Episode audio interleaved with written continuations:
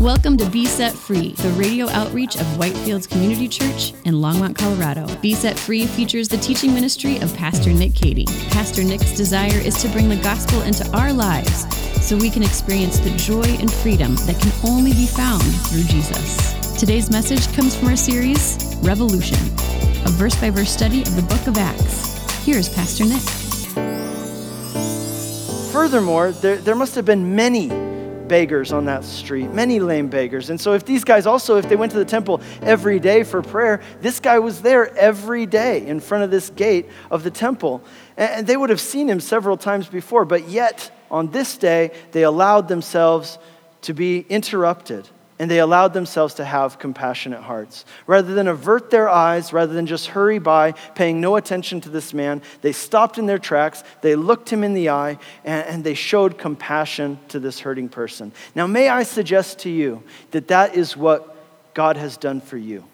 Do you realize that that is the message of the gospel? That is what God has done for you. Do you think about this? There are now 8 billion people in the world. We, we just recently passed the 8 billion mark uh, for population of the earth.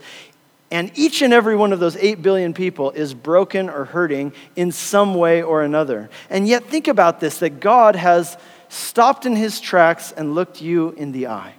He has responded to you and your brokenness. Has he averted his eyes? No way. Has, has he allowed the sheer number of broken people and things that he has to get done to leave him calloused so that he no longer is even fazed by you and your issues? No way. God has stopped in his tracks and looked you right in the eye. He has fixed his gaze upon you. He has stopped in his tracks to deal with you and to care about what's going on with you. Jesus told us that not even a single hair falls from your head without the Father taking notice and caring about it. In all this big world, with all these people and all these issues and all these problems, the God of the universe would take time to deal with you personally and individually. And this same Peter, he would later write in a letter to all Christians, he would write this in 1 Peter chapter 5. He would say, Cast your cares upon him, for he cares for you. It's that same heart of compassion that God has shown to us, that He calls us to show to others. In Colossians chapter 3, Paul writes this He says, Put on then, as God's chosen ones, holy and beloved, compassionate hearts, kindness, humility, meekness, and patience. What Paul's saying there is this if you have experienced the love of God, the compassion of God, then respond to that love by living it out in the ways that you treat other people. And so, in your dealings with other people, seek to have compassionate hearts, remembering that when it came to you, even though there are 8 billion people in this world, God stopped in his tracks and fixed his gaze upon you. He took the time to care about you and show you compassion. So, not only do we see in Peter and John an example of having a compassionate heart, but we also see discerning minds. Read with me, please, from verse 5. He fixed his attention on them, expecting to receive something from them. But Peter said, I have no silver and gold, but what I do have I give to you. In the name of Jesus Christ of Nazareth, rise up and walk. And he took him by the right hand and raised him up, and immediately his feet and ankles were made strong. And leaping up, he stood and began to walk, and entering the temple with them, walking and leaping and praising God. And all the people saw him walking and praising God and recognized him as the one who sat at the beautiful gate of the temple asking for alms. And they were filled with wonder and amazement at what had happened to him. You know, in the Jewish culture, there's a very strong tradition, even to this present day, of giving alms to the poor. Giving of alms to the poor is and, and was considered one of the most important acts of righteousness that a person can possibly do.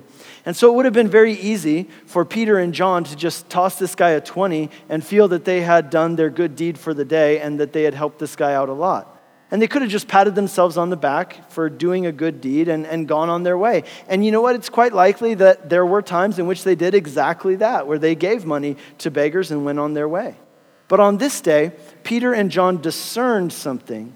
They discerned something they hadn't discerned before. You see, in asking for money, what was this man asking for? He was asking to be supported in his present condition. But Peter and John, they discerned something they discerned that what this man really needed was the real help, the truest help they could give him was not to support him in his current condition, but to help him have his life transformed by Jesus Christ.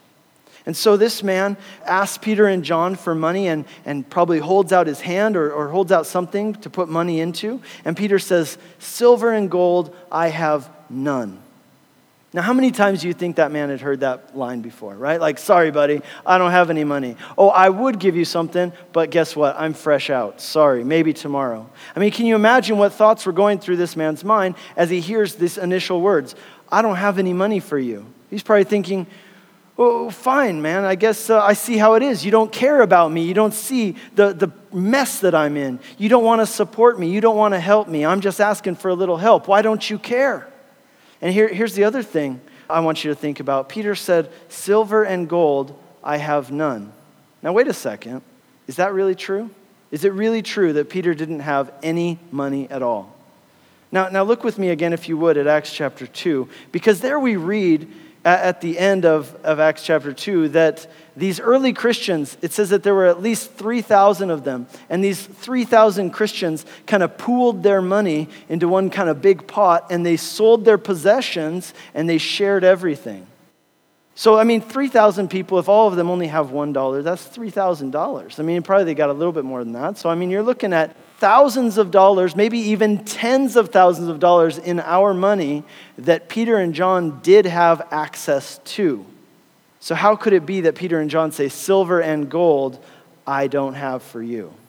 Those early Christians had lots of silver and gold that they collectively shared between each other. But what we see here with Peter and John, again, is this principle of having discerning minds.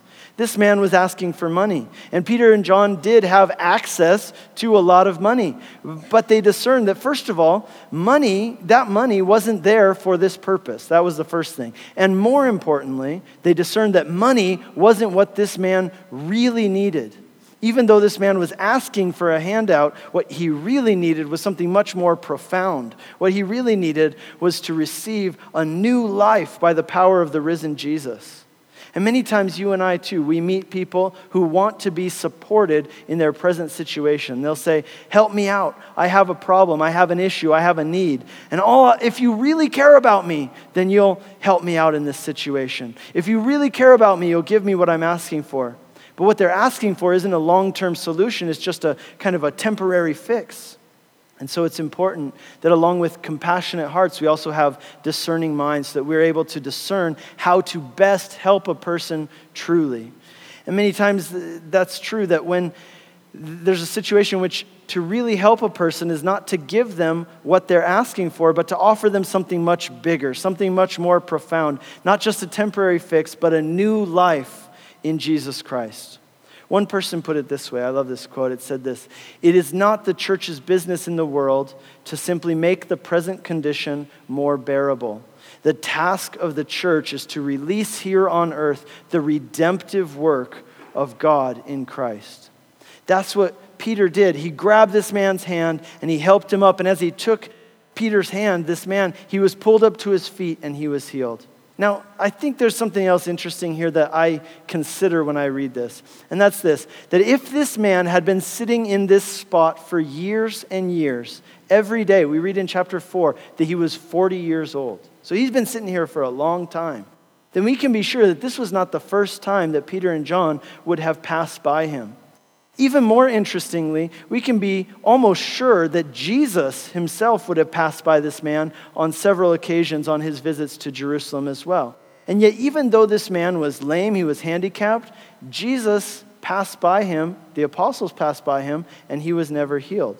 And that's interesting because we read many times about how Jesus healed people, but there were also times when it's inferred that Jesus didn't heal sick people. For example, in the fifth chapter of the Gospel of John, we read about a time when Jesus went to a place called the Pool of Bethesda. And this was a pool in Jerusalem, which was kind of a natural spring. And from time to time, water would come into this pool and it would stir the waters. And the common belief was that if a person could get into the waters while the, the spring was stirring them up, that they would be healed of whatever physical ailment they had. And so, as you can imagine, this was a very popular place for people who had physical disabilities. But the irony of it, right, is that people with physical disabilities don't usually move very quickly, and so they had a hard time getting into the water while the water was moving, and many of them needed someone to help them get into the water. So, there in John chapter 5, we read this story of how Jesus goes to the pool of Bethesda, and there's all these sick, handicapped people laying around, wanting to, waiting for the waters to get stirred up so they can jump in. And, and so, what does Jesus do? Well, you might expect that if you're Jesus and you come and there's like a couple hundred handicapped people laying around, what would you do? You'd say, Hey, everybody, look at me, I'm here. Hey, guess what? You're all healed. Boom, you're welcome, right? But that's not what Jesus did. Instead, Jesus goes, we read in John chapter 5, he goes to a man at the very back, like where, where the guy really has no chance of getting into the water, and the guy's all by himself, and he's handicapped. Like he cannot, he has no chance of getting into the water on his own. And so Jesus, he goes up to this man and he asks him a question. He says, Do you want to be healed? Now, first of all, what kind of question is that for a person who's handicapped at a pool where supposedly people get healed from being disabled and handicapped, right? But of course, Jesus is wanting to dialogue with him. And, and Jesus heals this man. And in that, we just have this wonderful picture of the gospel. I mean, how, how many of you have heard the saying, God helps those who help themselves? And you probably heard it from somebody who said, Don't you know that somewhere in the Bible it says, God helps those who help themselves? You've been listening to a message by Pastor Nick Cady of Whitefields Community Church in Longmont, Colorado. We'll get back to the remainder of this message in a moment. We are open for in-person worship on Sunday mornings with services at 8, 9:30, and 11 a.m. Come grow with us on Sunday mornings, online or in person at 8, 9:30, and 11 a.m. Now, back to Pastor Nick with the remainder of today's message. Guess what? First of all, that's not in the Bible. And guess what else? That's not the gospel. Do you know that? It's so far from the gospel. The message of the gospel is not that God helps those who help themselves, it's that God saves those who can't save themselves. God helps those who can't help themselves. God saves people who can't save themselves, like this man at the back of the line who has no way and no one to help him to get into the waters and be healed. And you can never even be in a relationship with God truly until you recognize that you are just like that lame man who can't help himself. You see that you've got a problem and you know where you need to get to. You can see where you need to get to, but you don't have the means to get there. It's that person who says, I need help. I need a Savior. Jesus comes to that person and says, Do you want to be healed? God helps those who can't help themselves. And that's me, and that's you, and that's the message of the gospel. But not only is that story a wonderful picture of the gospel, but it shows us something else. It shows us this that Jesus didn't heal all of the sick and handicapped people that he saw. And there were a lot of people at that pool of Bethesda that day, but Jesus only healed one of them. And Jesus must have walked by this crippled man, for example, at the gate called Beautiful several times but yet he never healed him. Now, why? Why, why wouldn't Jesus heal everybody? Well, well, we don't know exactly why, but I'm going to give you three possible reasons for you to consider. Uh, the first reason would be this that Jesus didn't minister only according to needs and opportunities, Jesus ministered according to the leading of the Holy Spirit and in obedience to the Father. I mean, you know, think about this. There were a lot of really good things that Jesus could have spent his time doing on any given day. There were enough lepers and cripples and sick people in Israel in that time that Jesus could have worked 60 hours a week for three years just healing people nonstop. But he didn't do that because he wasn't there only to minister according to needs and opportunities, but according to the leading of the Holy Spirit in obedience to the Father. And that's an important distinction because, because there are an infinite number of needs in this world. There are an infinite number of good things that you could be doing at any given moment. But rather than just doing good things, it's important that we seek the Father, that we be led by the Holy Spirit, whom God has given us to lead us in His will, to know what is the best thing that we're to be doing at any given moment in any particular situation. We see Jesus making these kind of decisions all the time, don't we? A crowd is coming to see Jesus, and people say, Hey, look, Jesus, a crowd. Awesome. You can heal the sick, you can do miracles, you can teach these people. And what does Jesus do? He gets on a boat and crosses over the lake and goes and spends time with his disciples. Well, why would you do that? There was this awesome opportunity there. Well, you see, Jesus wasn't only responding to needs and opportunities, he was acting according to the leading of the Holy Spirit and the obedience to the Father. So that at the end of his three years of ministry and his high priestly prayer, one of the last prayers that Jesus prayed, he was able to say, I have accomplished all that you sent me to do.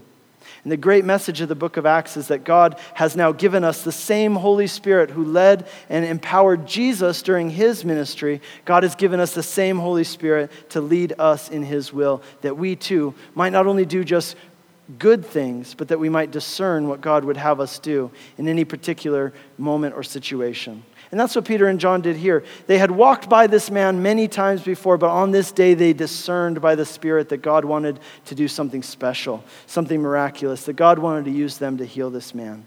The second thing I would say as to why Jesus didn't heal everybody was this it wasn't the main thing that Jesus came to do.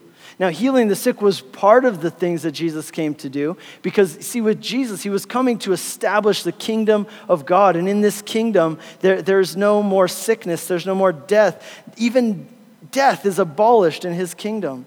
And so, Jesus, whenever he came, wherever he went, he gave a preview of coming attractions, a preview of the kingdom which is to come one day in fullness.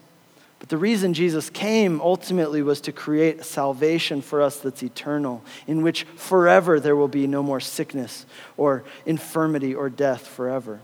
So, because the, the third reason here that I would give you for why Jesus didn't heal everybody is this because God's timing is just as important as God's will. So, why didn't Jesus heal this man before? Why didn't the apostles heal this man before? Because God's timing is just as important as God's will. And I think that in my life and in your life, that's an important concept to keep in mind that God's timing is just as important as God's will. Okay, so let's look at the third thing that we see here. The third thing that we see modeled by Peter and John as they deal with this hurting person, and that is the words of life. Please read with me from verse 11. While he, that's the, the man who was just healed, while he clung to Peter and John, all the people, utterly astounded, ran together to them in the portico called Solomon's. And when Peter saw it, he addressed the people Men of Israel, why do you wonder at this? Or why do you stare at us as though by our own power or piety we have made him walk? The God of Abraham, the God of Isaac, and the God of Jacob, the God of our fathers, glorified his servant Jesus, whom you delivered over and denied in the presence of Pilate when he had decided to release him. But you denied the holy and righteous one and asked for a murderer to be granted to you. And you killed the author of life, whom God raised from the dead. We are witnesses of this. And to his name, by faith in his name, has made this man strong, whom you see and know. And the faith that is through Jesus has given this man this perfect health in the presence of you all.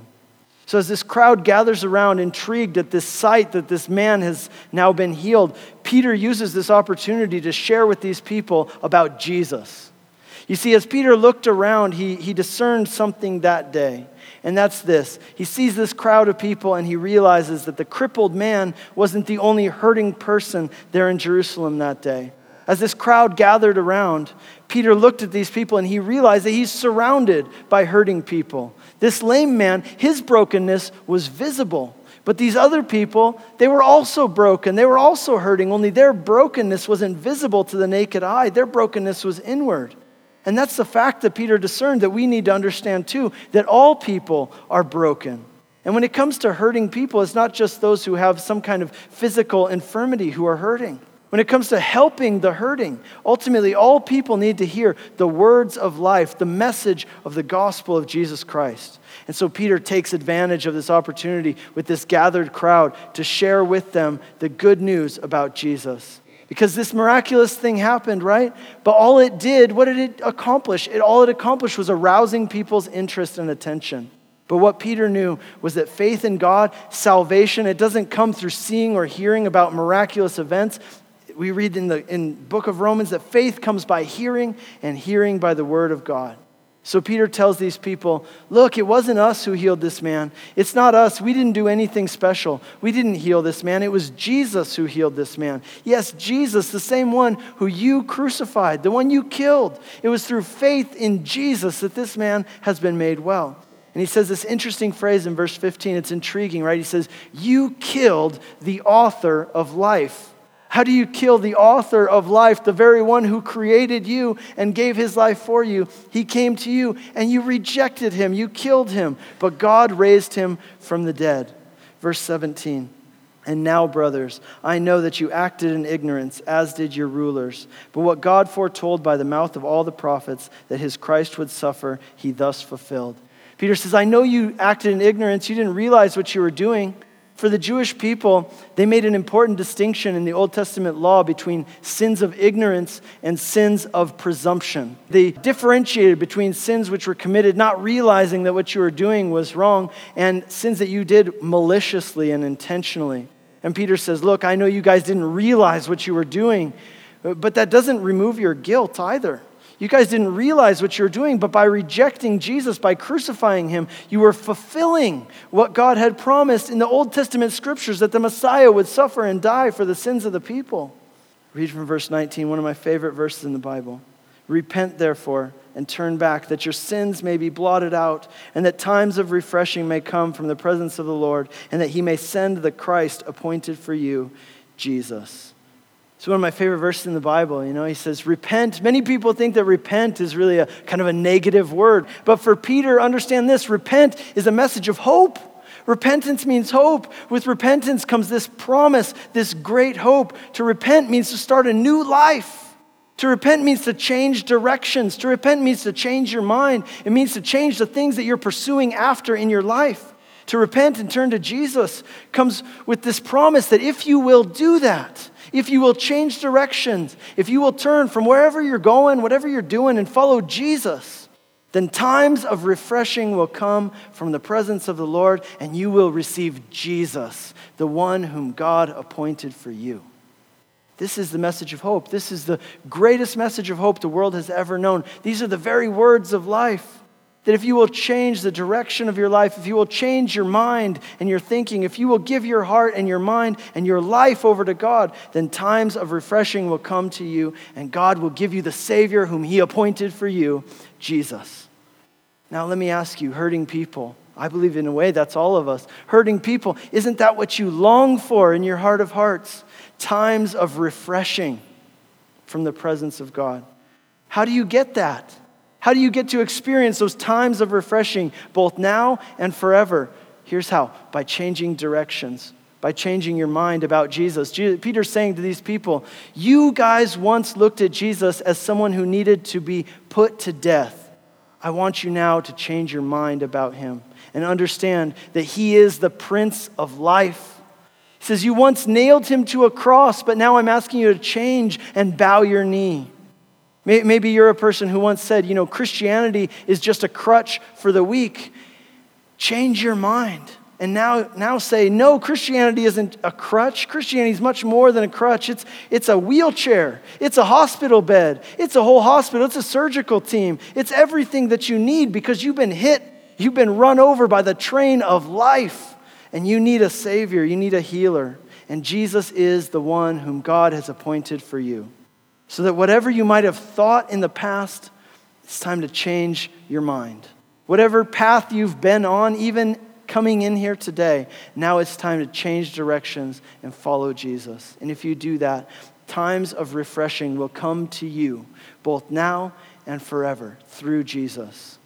We're going to stop right here today. We're going to pick up next week. We're going to see the end of this message that Peter gave about Jesus, and then we're going to see the fallout from this message. But for now, I'd like to leave you with this. When it comes to helping hurting people, which really is all people when you get right down to it, let's keep these few things in mind.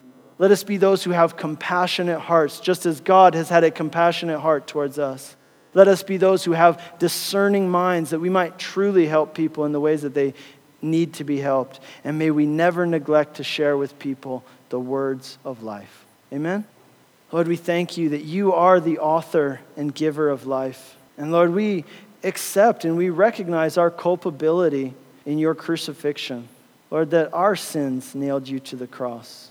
But Lord, thank you that you loved us so much that you went to the cross with joy because you knew that through the cross, Lord, you would bring us back into relationship with you. So, Lord, this morning I pray that you would help us in all the ways that we need to, Lord. Would you help us to change our minds about Jesus and change our minds about the way we're thinking about things? Lord, in all the ways that we need to, would you help us to change our course, change the direction that we're going in, and follow hard after you? And thank you, Lord, that times of refreshing will come to us from the presence of God, and you will give us the one appointed for us, Jesus Christ. We thank you for that and for this wonderful gospel in Jesus' name. Amen. You've been listening to Be Set Free the radio outreach of Whitefields Community Church in Longmont, Colorado. We have three in-person services on Sunday mornings at 8, 9.30, and 11 a.m. And our 9.30 and 11 services are live streamed on our website for those who would like to worship with us online. We are located just east of County Line Road and Highway 119 at 2950 Colorful Avenue in Longmont. For more information or to hear other messages from Pastor Nick, visit us online at whitefieldschurch.com. Be Set Free is a listener supported program. If you have been blessed by this message and would like to support this ministry, you can send a donation via check to 2950 Colorful Avenue, Longmont, Colorado 80504, or donate online at besetfreeradio.com.